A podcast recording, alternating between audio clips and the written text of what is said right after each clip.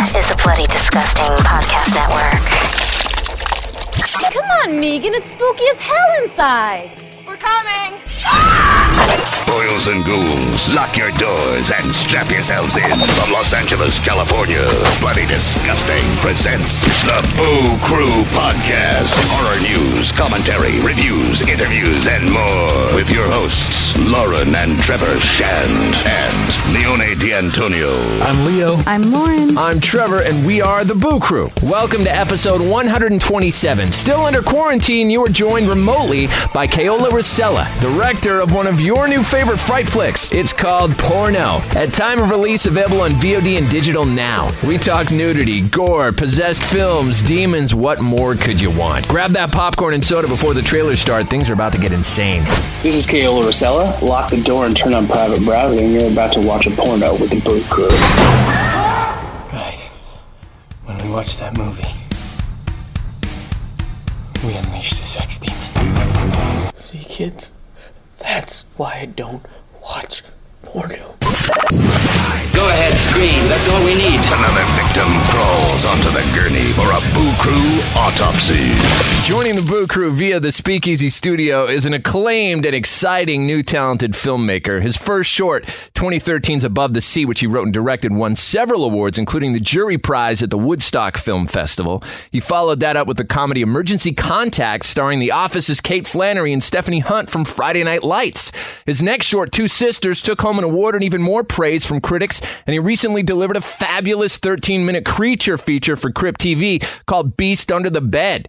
His debut full length feature is a celebration of the fun, gory, practical effects laden horror we all grew up with, released with the help of the legendary publication Fangoria. It's been named the official selection at all of your favorite festivals, including Fantasia, Fright Fest London, South by Southwest, Overlook, and more. It's about a group of teens who work at a movie theater in a small Christian community who accidentally summon a sex demon. It's available on Vimeo on demand right now and VOD and digital May 8th. With us is the director of porno, Keola Racela. Hey, thank you for being here. Hey, guys. Thanks for having me. Congratulations. What an intro. Hey, man. Hey, it's well deserved. What a movie.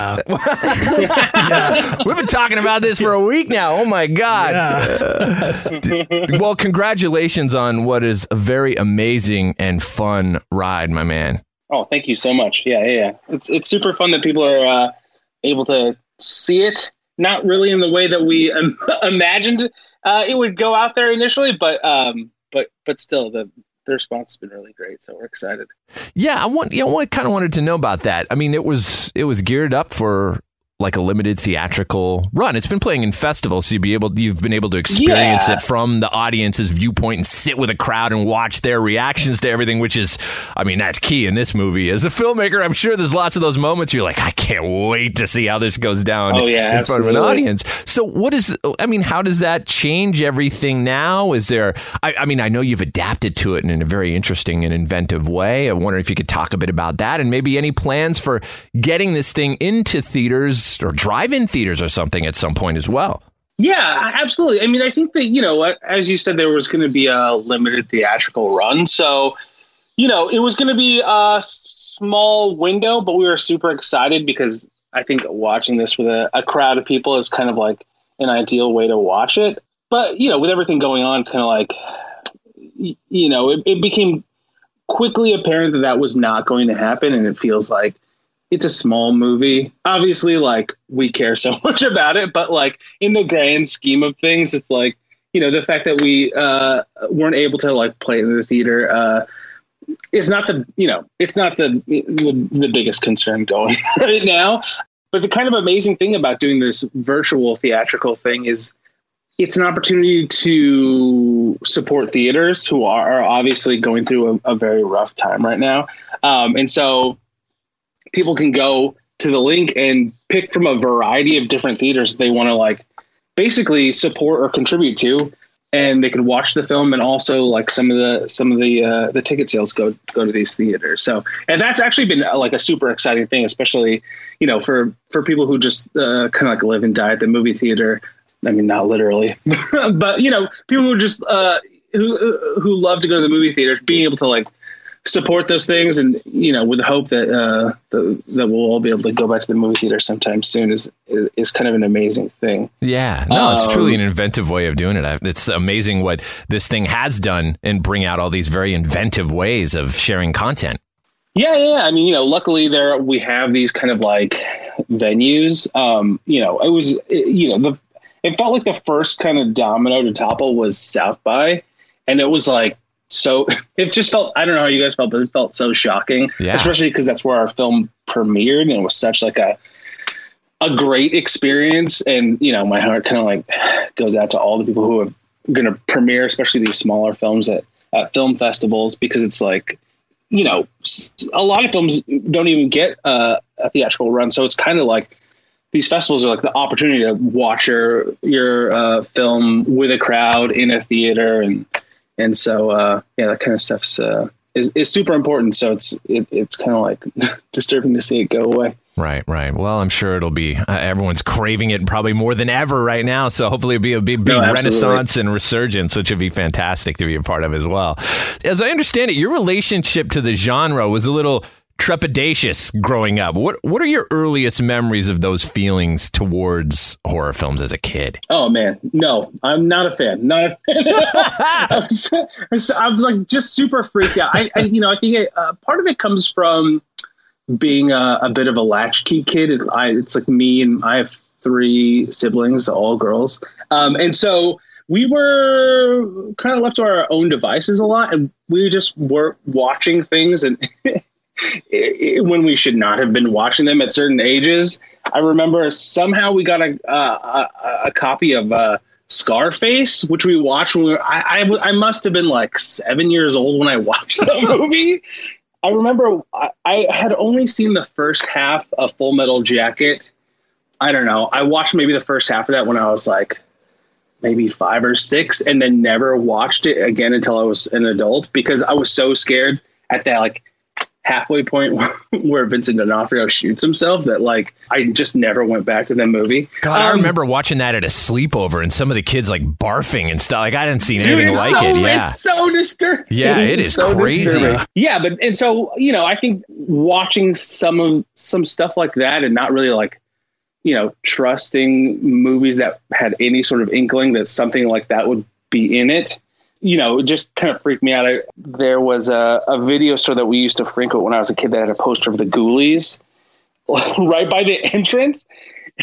and it was just like every time I had to like not look at that poster because it that like you know it's a green monster. He's wearing suspenders. He's actually quite cute, but like Sitting in a toilet. but he's in a toilet, and I was just like, man, not even like you can't even leave- make toilets sacred. Like why? like I cannot. Like why do I have to be afraid of like going to the bathroom? Like this is so messed up. And yeah. So I mean, yeah, I spent like a lot of my my youth inside of like video stores and uh, just deathly like afraid of that aisle and not even wanting to look at the boxes because they, I found them so so disturbing. So that that was like a lot of my early my early uh, experience with horror film. Although as a kid we had uh, we watched the movie The Lost Boys. Yeah. I don't know. It's maybe one of my most watched movies of all time. And this has more to do with the fact that I have three sisters than anything else, because they were so in love with like Corey Feldman and. Corey Haim, Yeah. and um, you know, I don't, I forget who plays the the older brother, uh, Jason Patric, right? Like Kiefer Sutherland. My sister had like posters that she like cut out of like teen magazines, like and had like had them all over her walls, and so we would watch this this movie like intensely over and over and over again, and it's kind of like my real. I, I think it's like kind of like my real entry point into horror. Although there's a scene where they, they take Jason Patric's character to like show him what it's like to kill people, and I would always like leave the room when that when that happened.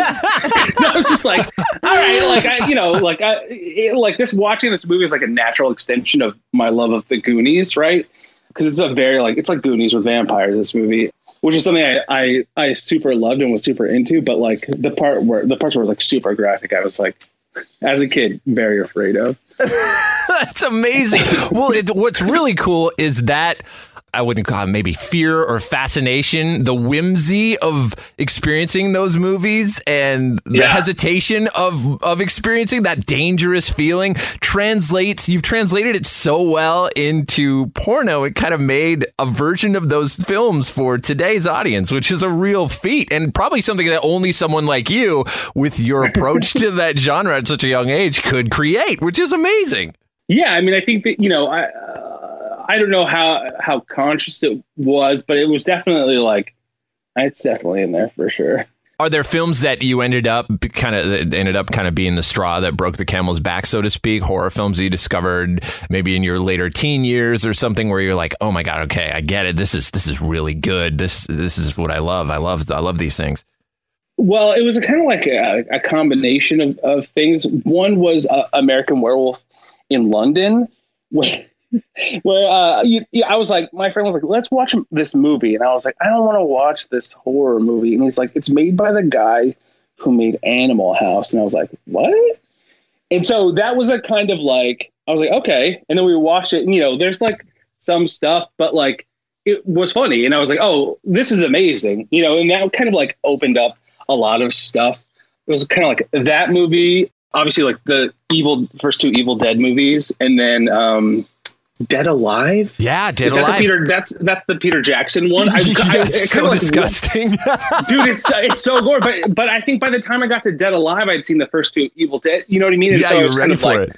I was like fully like into the this like horror comedy thing, and so that's kind of like where I, I started to like pick up stuff, and then I my my best friend from high school was like, dude, have you ever seen The Predator? And I was like. I've seen one clip from The Predator, and I was like walking into my dad watching The Predator, and it's like these people are like skinned and hanging from trees, and it like freaked me out. I was like, ah! My dad's like, get out of here! Uh, and so I was just like, no, I've never. And then he uh, he like made me watch that, and I was like, oh my god, this movie is a masterpiece. so, and then we watched Alien, and then it was kind of like, and then it was like kind of all over. I was like, oh, this is what have I been missing out on? This is crazy. Right. Oh my god, dude, we must be around the same age because I remember that like Full Metal Jacket, Predator, Yeah. RoboCop, like all those movies, and it was just like like the Mm. dude melting in RoboCop. I was like, oh my god, Oh, this yeah. is Oh, yeah. crazy. Let's talk about when you set out to make movies. Did you set out to do horror? Was that something that you wanted to do? Yeah, no, no. Absolutely not. I mean, you know, like none of my short films are really horror films. I'd not really, I'd not made a, a film before film school. I mean, I, I did my undergrad doing film studies, so it was a lot of watching movies and writing about film, but never, you know, uh, I was never like, oh, I'm going to be a filmmaker. But, and so I just had not made anything until film school. And then, you know, I went to Columbia, and the kind of like ethos there is uh, one of a kind of like 90s indie filmmaker. And so it's like a kind of like all in one. You make an art film, you hope it like plays at Cannes or plays at Sundance, and and and it's not really you know uh, the the education I got there was invaluable, but it's not. It doesn't really lean commercial, and so art film. I don't really lean towards art films, and so I kind of like you know the the the movie I made Above the Sea. I was like, I want to make a gangster movie where someone gets shot in the face, and I did that. But it's also like a you know a a, period film set in like 1930s Shanghai, right? So it's kind of like, and that just comes up from my like my love of noir films, and so you know it wasn't really it didn't really ever seem like an option or really like s- the first thing that I would like jump to. But I do love the I love the genre so much when I when Matt and Lawrence, the writers, were like, "Dude, do you want to make a horror film?" I was like, "Yeah, obviously, absolutely. Like, let's definitely make a horror film." What do you love about working in the horror space? I mean, I think that what's kind of amazing about horror is that like it's uh, both like a super popular genre, but also the one that affords kind of like the most expressive kind of filmmaking because it's it tends towards the supernatural or the kind of like subjective and it deals with such a heightened um, sense of reality you can do like amazing like beautiful th- things that aren't really tied to kind of like more naturalistic filmmaking um, and i think so the, the kind of like possibility space of like making kind of like more creative films is is uh is bigger, you know, and on top of that, it's a, a super popular genre. So it's not like you're making it for an audience of like two people. You know what I mean? It's like uh, you make films, you want people to see them, and uh, you know, after having made this film, you you you come to understand that like the horror community is like one of the coolest, strongest communities of like uh, uh you know uh, film fans out there, and they're they're all super cool. You've had the experience, like we said, pre-COVID, of taking this film out in the wild and and putting it into that horror community and being embraced by that community. What what has your experience been like with that?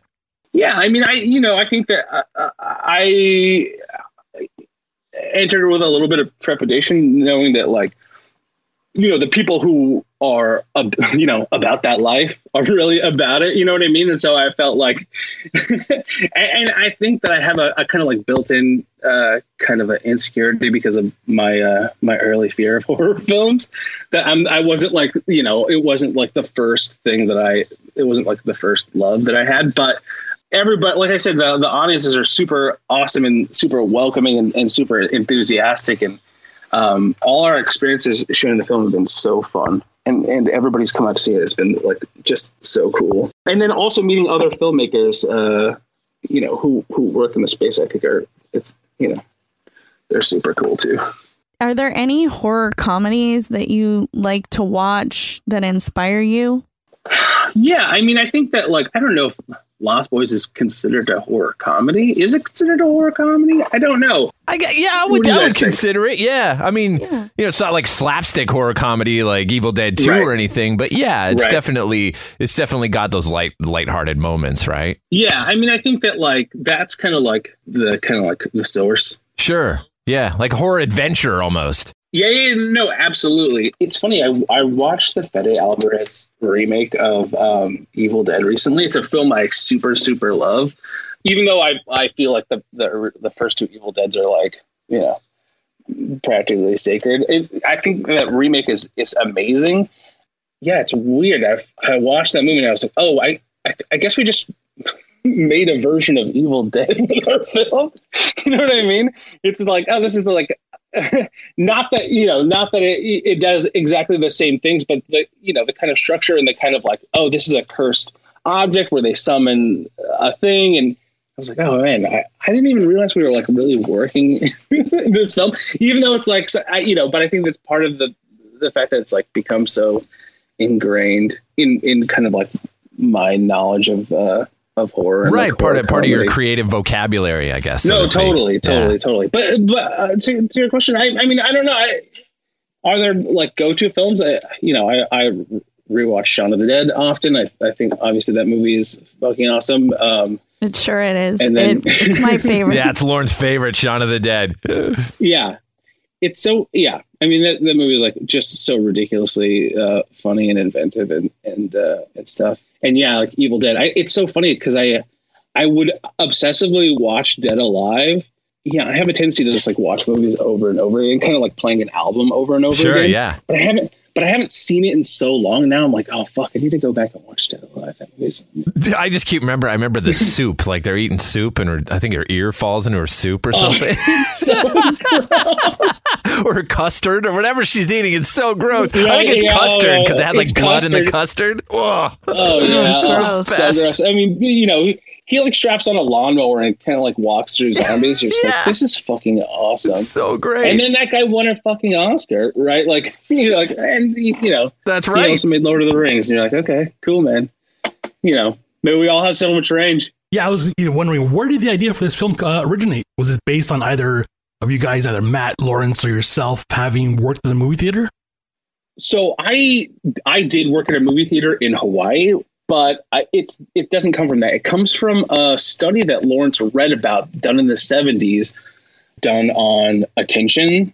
And what they did was they dressed someone like a ghoul and had them run through a porno movie theater and see and just saw like tracked who noticed that there was someone dressed like a monster running through a porn theater, and uh, the number was very low. It turns out very low. Uh, people were not uh, not too bothered by this thing. So, um, so yeah, th- that's the kind of like that was the kind of genesis for this idea of um, uh, making a movie in a in a haunted porno theater. So that, that's that's where it's. that's Oh where my it god! Is it filmed on a location? Actual theater? Yeah, so it, it, uh, it's kind of amazing. You know, we I was living in New York when they asked me if I wanted to direct this film, which did not have a script or even was not even going to be about this uh, at the time, and uh, I was like, "Yep." And so I flew to LA. We were going to shoot in LA, but we had such a hard time finding a theater because our budget was so low, and so we had to find a theater that we could have like total control of, but wasn't so decrepit that we'd have to like basically rebuild the entire interior. Yeah. And so we kind of lucked out because this guy, I believe his name is Josh Sapan. He's the president of AMC, the network. Oh wow. Um, he comes, he's friends with the producing faculty at Columbia, and he comes and talks to the producing students there. And he owns this movie theater in Greenport, Long Island, that's seasonal, right? It's like a seasonal town. And so it, it's closed during the, the winter. oh, perfect. So he- yeah, so he let us have the run of the place, and it was uh, it was like such a like literally like a gift. It was a it was kind of amazing. The, the the one drawback being that because it's closed during the winter, there's no heating system, uh, and so we were wearing like heavy jackets inside oh wow. uh, for much of the shoot, which was also you know uh, terrible because um, you know there are some nude people in the film. Um, I, on the first day we shot with Caitlin, who plays uh, Lilith the succubus, I was like, "I'm so sorry, it's so cold," and she's like, "Well, people are gonna know." And I was like, "I was like, in, in, in, indeed they, indeed they are." so wait, the, the the geography of the theater and the way that there's you know, um, I I mean, just a spoiler alert, I guess, but different Sure. levels to the theater, right? There's an underground Yeah. theater. Was that all laid out in there, or was that an illusion? Was that another, uh, you know, a cinema located in that same theater, how how was that achieved? Yeah, so it's a you know it's basically uh there are three theaters in that no four theaters in that place, um, and so we kind of shut down some places so it looked like there were walls and, and it was only like a, a, a two screen uh, place, and we the kind of like underground stuff. There's no like obviously there's no there's no like basement in this in this place, but we you know we've they're one of the theaters is you has these like crazy external stairs that you have to, that you they're like in the theater that you have to walk up to to get to the projection booth. And so we were like okay well this will be the basement you know? And so it, it, it all kind of like this movie is just like a series of things lucky things going right. And we shot like 99% of the the movie in that theater obviously we rewrote around some of the quirks like uh, originally the, the old guy's name was Lord Byron, but then we got to that one theater and it, they just had this huge sign that said Beekman, and I was like, well, I guess his name's Lord Beekman. That's perfect. oh wow! So the sign even was there. That's amazing. yeah, that sign was just there, which is taken from I think the old uh, the old Beekman Theater in New York, and yeah, I was just like, well, now we have to use this sign, and so that's kind of like you know, it's kind it's kind of how the whole thing rolled from from start to finish, really. That's crazy. I had read somewhere that I don't know if it was the effects team or maybe the whole crew was staying at like a haunted Airbnb during all this. Yeah, I did not stay at the haunted one, but uh, So there was an option. but I but I, I heard I heard tell. I mean, I think you know uh, Sarah and Chris, the producers, are they they they are responsible for for slotting people where they're they're going to stay, and I luckily did not get the haunted place. but yeah, I, I heard I heard some stories about uh, about there being like uh, very weird goings on at those uh, at those places. I, I don't know the details, but uh, it wa it was it was told to me. The practical effects and gore in this movie are balls to the wall, insane and fun, man. Pun, pun intended, by the way. Did you guys have to tone it back a bit, or is there a cut of this movie with more gory fun? You know, no, we didn't really tone it back. I, you know, being kind of like small indie film, you're like, well, we should just go for it, right? I mean, I, I don't think that we're. I feel like we, you know, we felt pretty dang lucky that we got hooked up with um with Fangoria and Shudder and and the people that cranked up um and we got distribution. It's not the story for all small films, and you kind of like you know, we had some money to make this film, and, and we went and made it, and you kind of like cross your fingers. You're like, I hope this resonates with people, and then we get get something. And so there was never,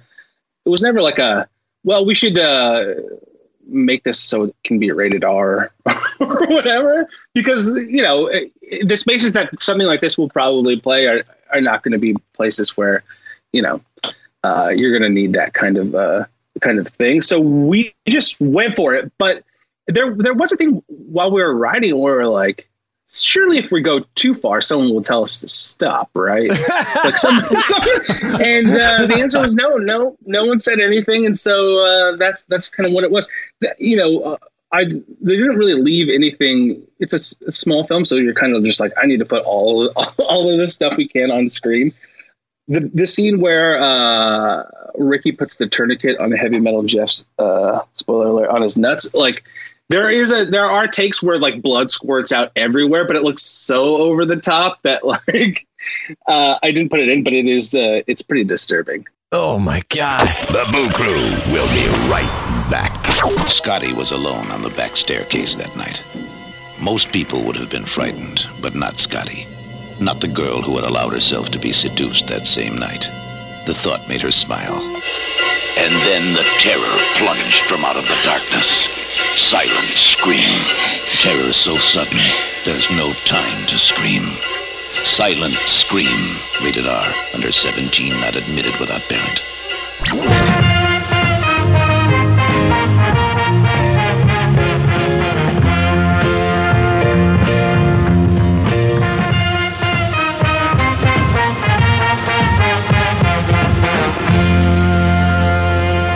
And who's what's the story on the on the kids doing the effects? They're pretty young guys, as I understand. Oh yeah, super young. So I met uh, these guys, um, Brett Schmidt and Greg Pekulski, and I met Greg actually at a on a student film shoot. He was doing the the practical effects on uh, on my my buddy's film, and I was you know I know I was doing some crude crude job, but I was there to help out. And um, what was kind of amazing is like because it's the kind of school that I was describing before. Many of the films are kind of like these like weird coming of age films or like you know kind of like rich people in a in a beach house kind of uh, films. But my friend was making this film where this woman like cuts her own stomach open and starts digging around with a pair of uh, tweezers, uh, which is like just it's it's kind it's super gnarly. And so we when we when it came time to like see these effects happen, this kid Greg, who was so young that he could not buy alcohol, we definitely bought him some beer while we were on the shoot.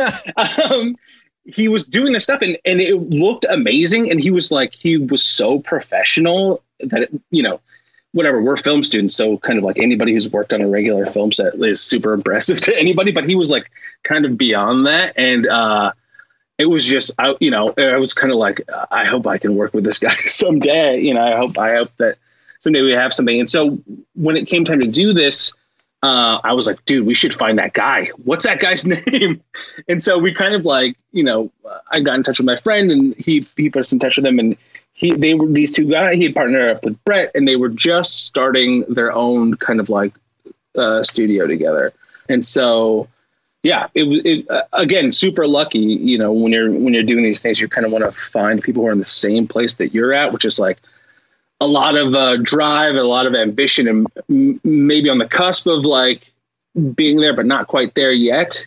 And and, and that's that's kind of like where we found Brett and Greg. They're uh, That's amazing so guys. exciting. That's like just like the the making of Evil Dead right there, right? You got Yeah, your, right, you've right, discovered right. the next KNB effects, and and how awesome that these young guys are getting into practical effects, which is a great foreshadowing Oh, for yeah. what's in store for for horror movies to come too. That's Oh amazing. heck yeah, yeah, yeah, yeah, absolutely. Yeah, they were they're uh, just amazingly talented guys, super like hardworking and just so inventive and yeah, Yeah, what they what they pull off in this film is is outstanding.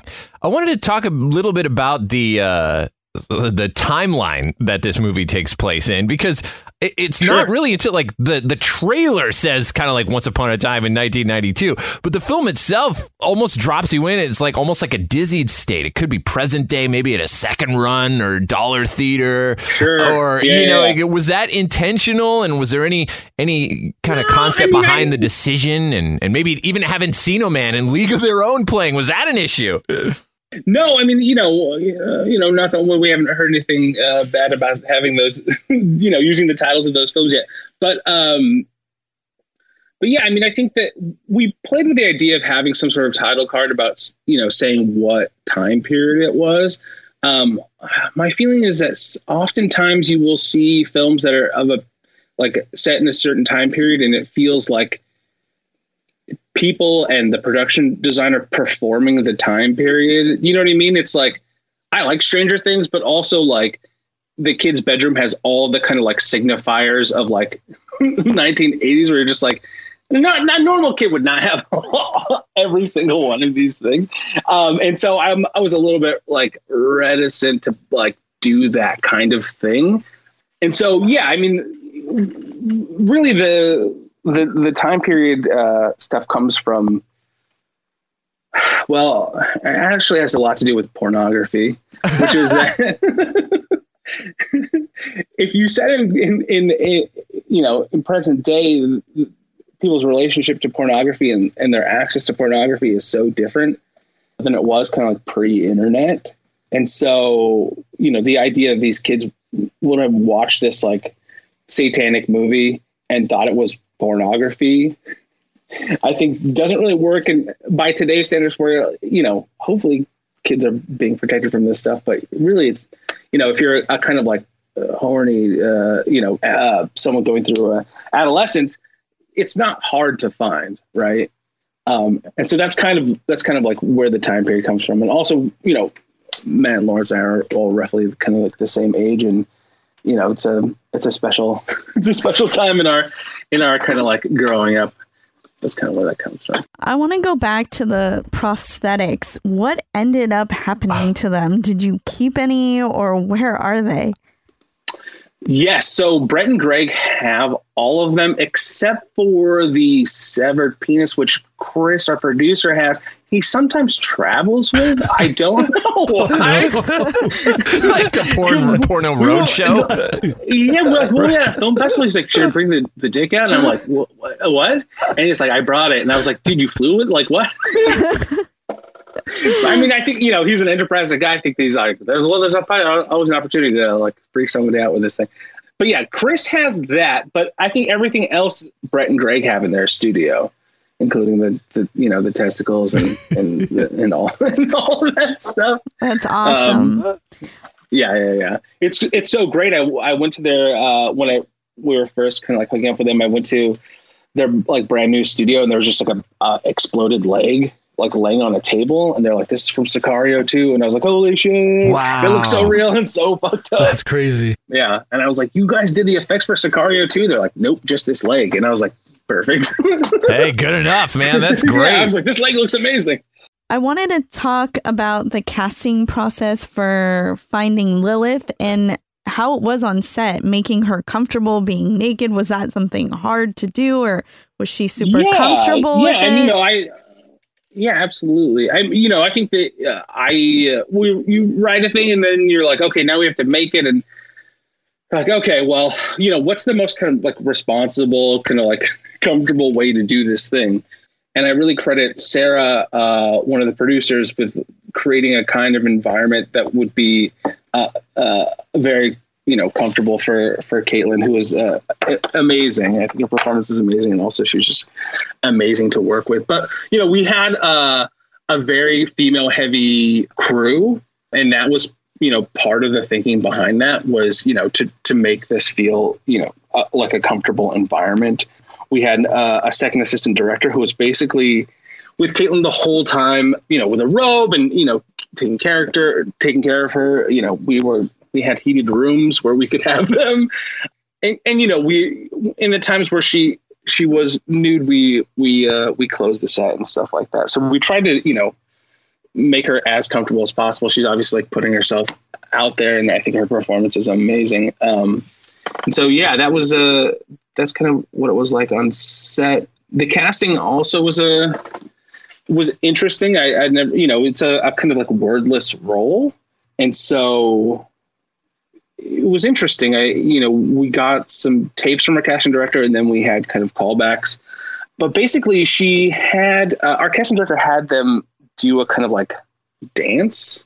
You know, um, the the description is, you know, she has to move in a kind of ethereal way. She's kind of like a supernatural kind of being, and so she had them like select a, a piece of music, and then they would do a kind of like hypnotic dance, and then a series of kind of like snarls and and growls and stuff like that.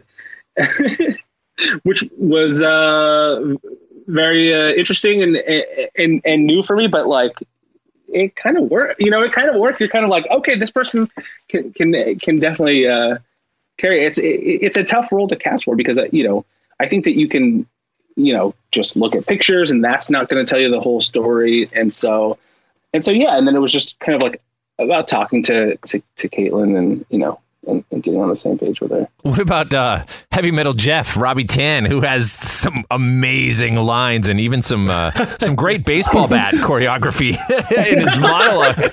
was that was that character encouraged to do a lot of improv, or was all that stuff on page?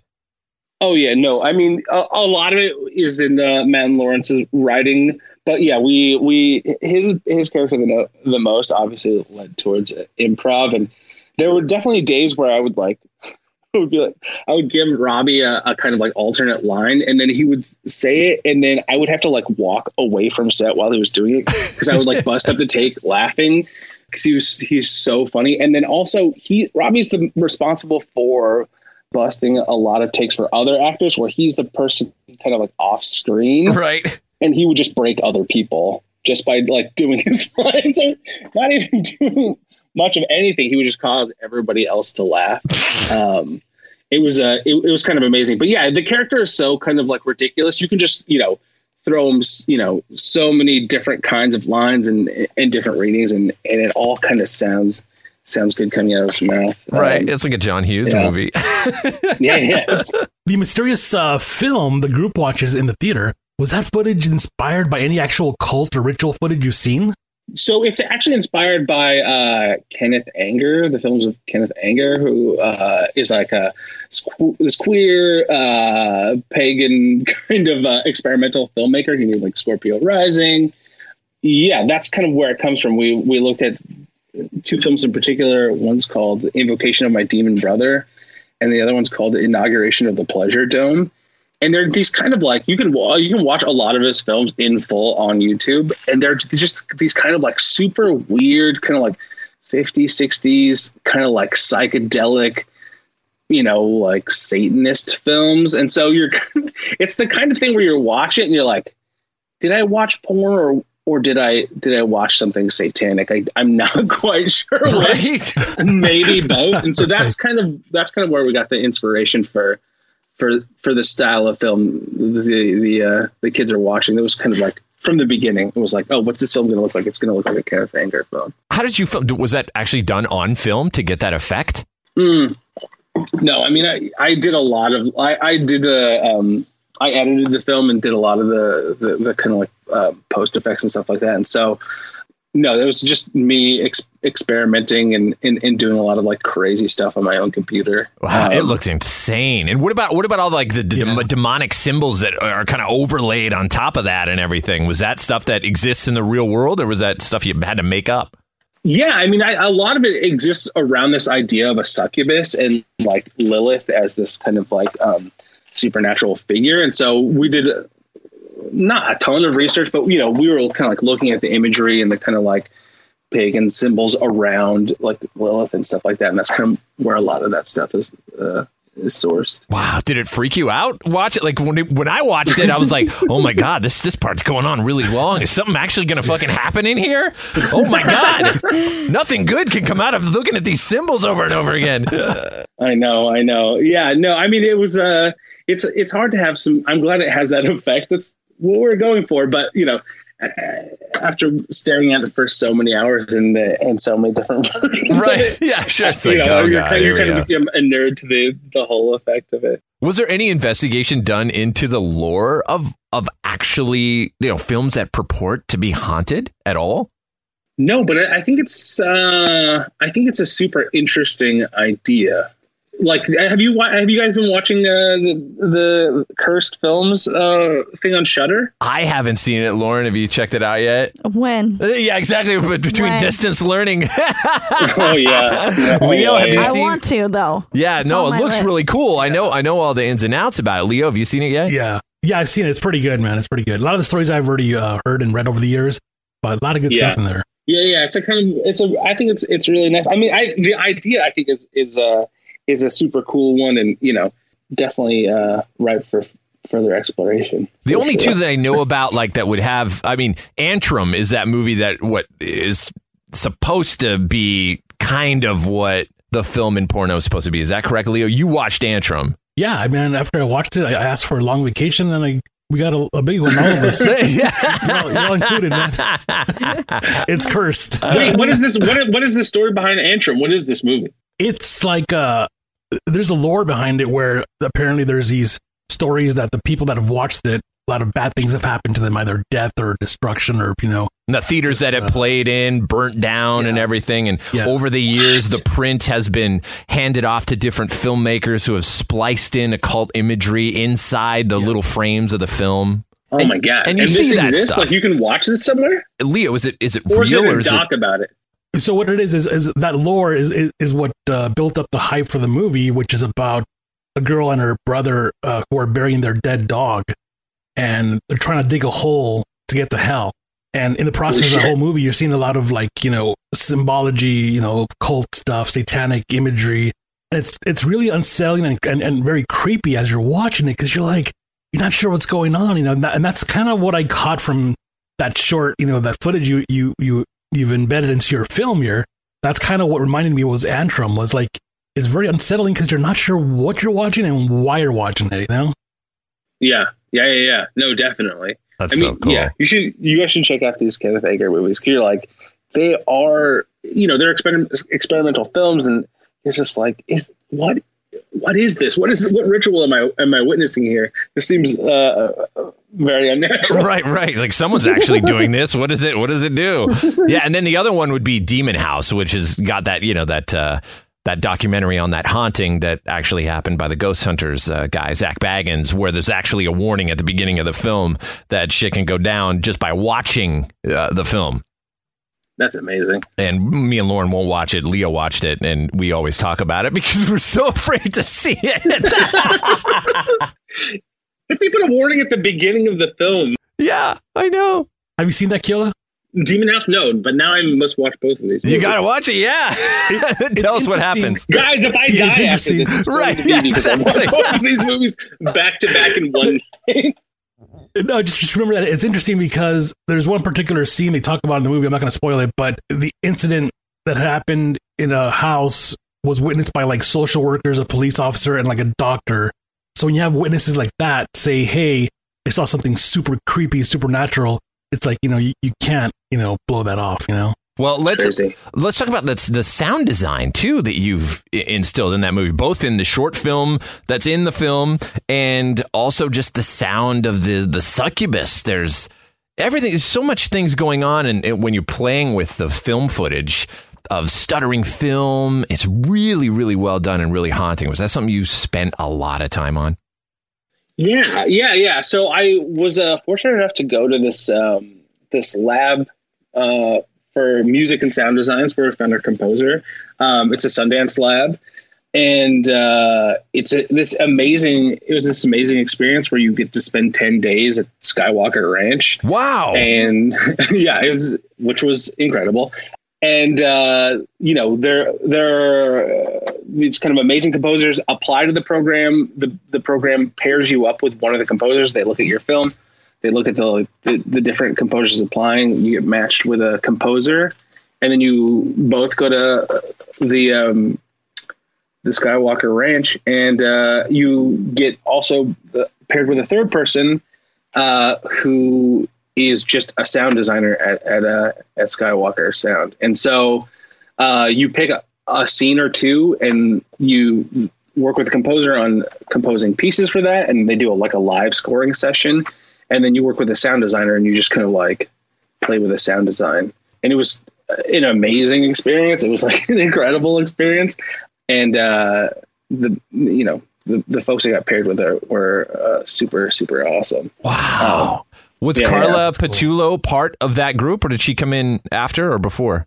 So she's the person I was uh, I was paired with at that at that um at that lab, and so I was just like I was like, oh man, this is this is it. This like we have you know, and it, it, we I cut the film to, with a lot of like temp score from a, a bunch of different places, but you know, it wasn't really until Carla made her pieces that it felt like the film you know had found its like complete identity. I think her score is like so strong and so uh, and so fun. So so yeah, that was kind of uh that was kind of an, a, an amazing experience and another one of those like lucky things that we were able to get into this program. I was able to like meet Carla and and, and have all that stuff. No, the person who did our, our, our final sound design is this guy named Larry Zipf, who's uh, just an incredible, incredible guy. He works, um, he works, uh, he works independently, but he also works under uh, this guy named Skip Lievsay, who is a Oscar-winning uh, sound designer who did like Gravity and does the Coen Oh, Brothers. wow. oh my god, that movie was um, amazing.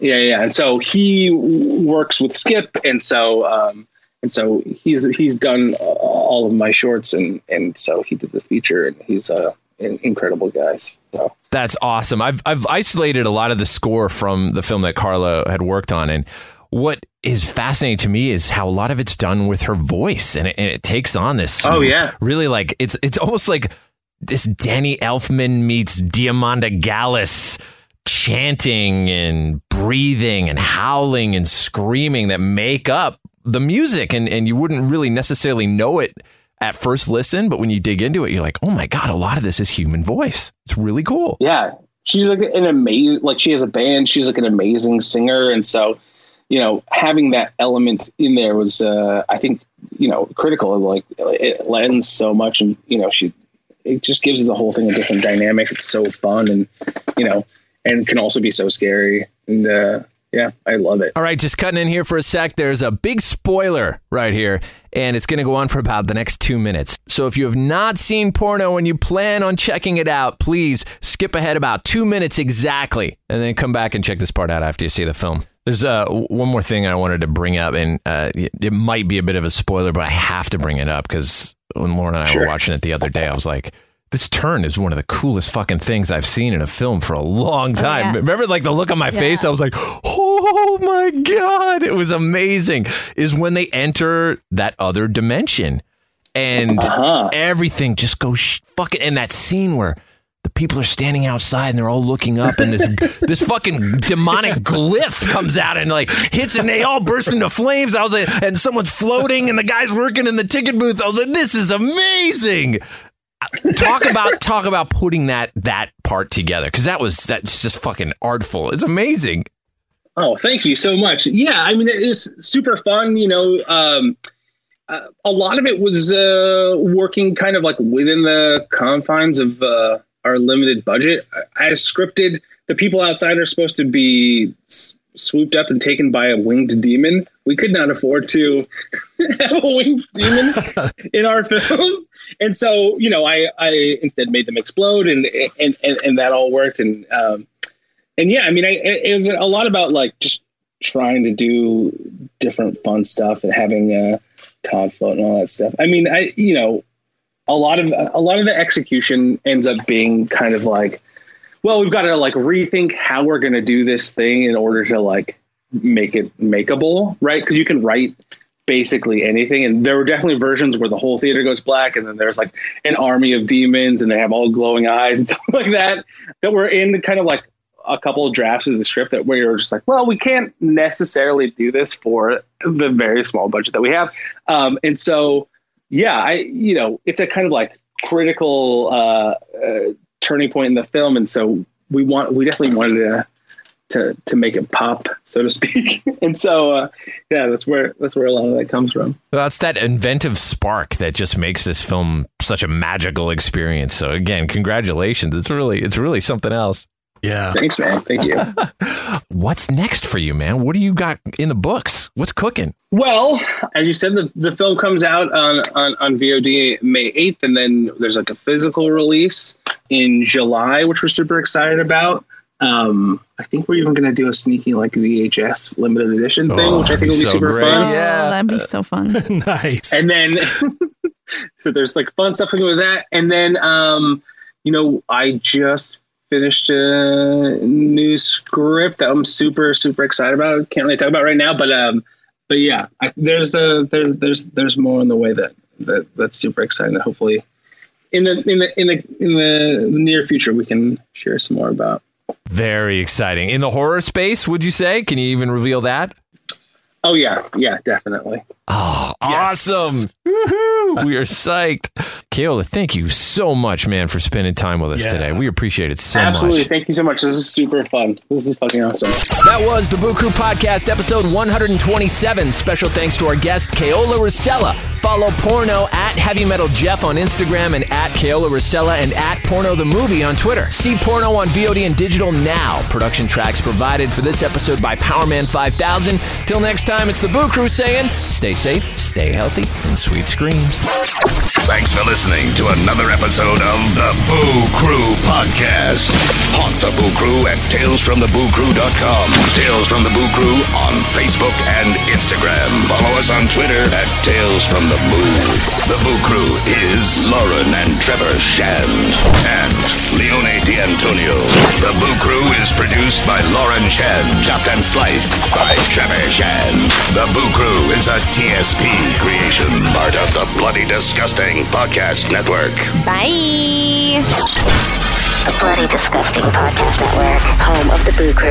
For horror-centric interviews, SCP archives, weekly full cast storytelling, horror queers, genre commentary from an LGBTQ perspective, and creepy. For disturbing and terrifying creepy pastas. Listen free wherever you stream audio and at bloodydisgusting.com slash podcasts.